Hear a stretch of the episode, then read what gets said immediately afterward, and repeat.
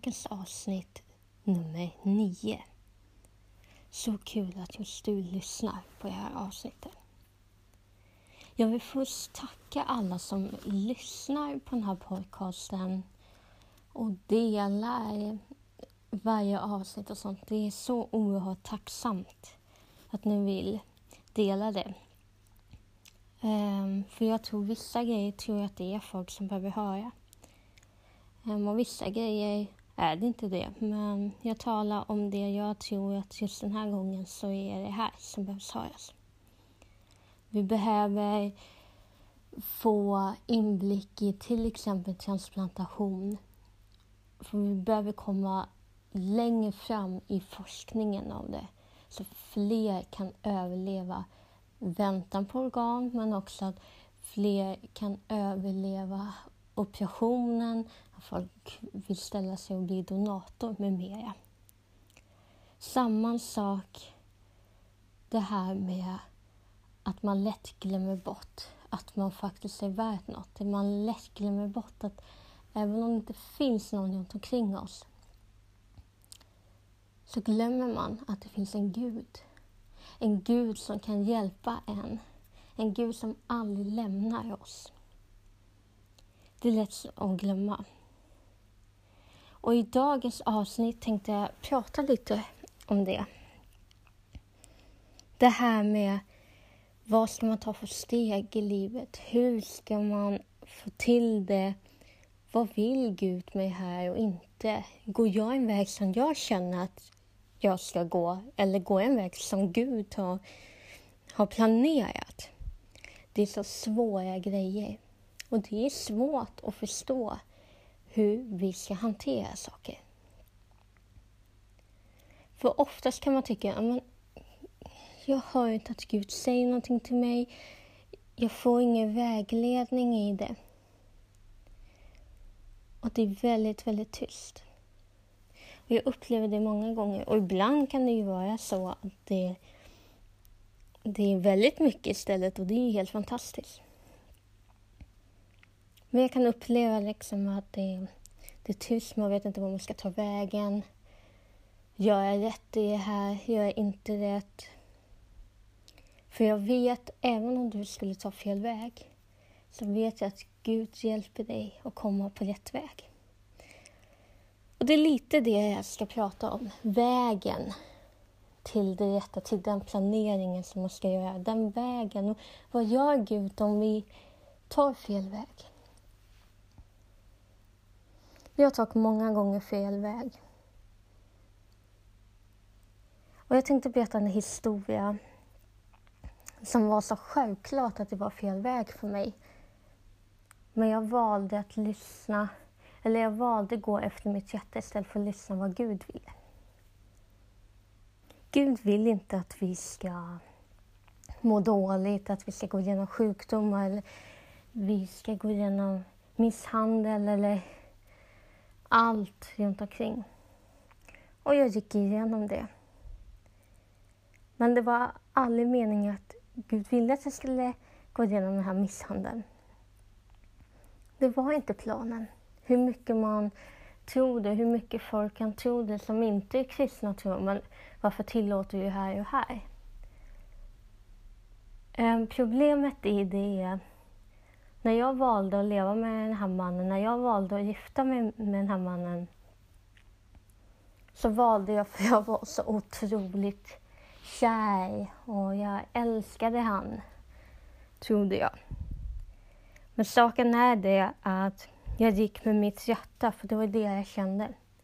Men jag frågade aldrig Gud, vill du det här? Vad ska jag göra? Vill du att jag gifter mig med den här mannen? Och Gud försökte flera gånger säga det, att det är inte rätt. Men jag lyssnar inte på det, utan jag lyssnar på mina känslor. Ehm, och eftersom jag inte lyssnar på Gud så blev det som det blev. Men han är så fantastisk så att han leder mig på en annan väg så jag skulle hamna där jag var från början. Så jag väljer fel väg. Jag ber till Gud. Jag frågar vad ska jag ta mig till? Och när allt går fel, som det faktiskt gjorde där och jag var tvungen att fly. Som jag pratat om förut så har jag pratat om bibelskolan. Hur han mötte mig där och jag hamnade ju på rätt väg till slut. Och det låter hemskt och vissa kanske inte håller med om det men jag tror på något sätt, när han såg hur fel det blev så gjorde han det, använde han på det sättet han vet att jag skulle lyssna. Så gjorde han det för att jag skulle komma till rätt väg. Och varför tycker vi att det är tyst ibland? Det är svårt att veta. Men jag fick en sån bra liknelse förut. Så jag tänkte dela med mig av. Jag brukar säga att Gud är som en GPS. Den här GPSen ni vet, GPS låter mycket den säger när man ska... Antingen låter bara om typ fem mil så ska du svänga till vänster, till exempel. Och sen är det jättetyst däremellan och det händer ingenting. Det är bara så tyst, så tyst, utan du ska följa den här vägen, bara rakt fram. Och så kan Gud vara att han, han säger till när du ska svänga till nästa väg. Som en GPS. GPS säger bara till när det är om 500 meter, sväng höger till Långgatan eller vad det är. Liksom. Jag tror att det är lite som med Gud. Att han kan göra på olika sätt beroende på olika personer. Men jag tror när vi upplever att han är tyst så kommer nog den här GPSen fram. Där han är tyst för att de vet att du är på rätt väg men snart ska du svänga. Och då säger han till och då gäller det att vi lyssnar. Det gäller att vi lyssnar vad han vill och vad han säger. Och det är inte alltid man tänker på, för man tänker tyst, han svarar aldrig och bla bla bla. Han svarar.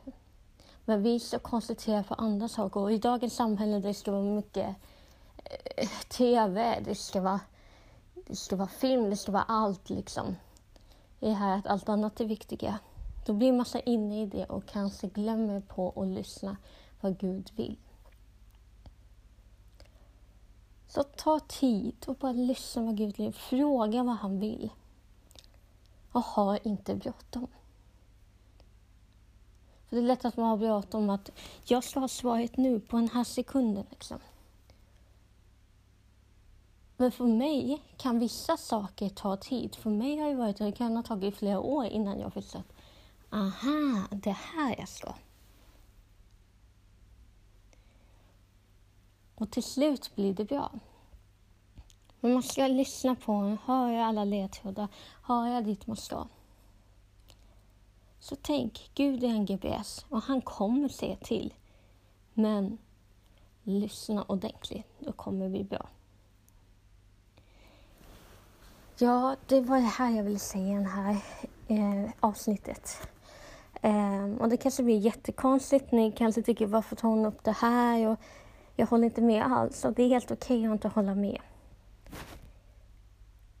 Men det är bra att kunna känna vad Gud tänker. Och det är olika för olika personer, för vi är olika planer. Vi är olika personer, vi skapar olika. Men det är det som är så fantastiskt att vi kommer passa ihop för alla har sina grejer. Och tillsammans så blir vi jättebra. Vi blir en bättre värld om alla hjälps åt.